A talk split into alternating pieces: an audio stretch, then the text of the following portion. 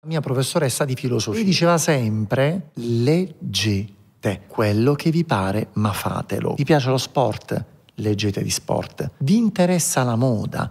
Leggete della moda. Perché il leggere ti fa capire quanto è bello leggere. E ti rendi conto che la testa lavora in una maniera completamente diversa dal guardare un reel oppure guardare la tv. E quel libro ne tira un altro, inizia a diventare un'abitudine. Quindi questo posso dire ai giovani, innanzitutto leggete quello che vi piace. Quella lettura vi porterà un altro vantaggio, aumentare la concentrazione. È molto importante capire che sulla vita propria si investe se si è concentrati. La lettura ti educa anche in quello.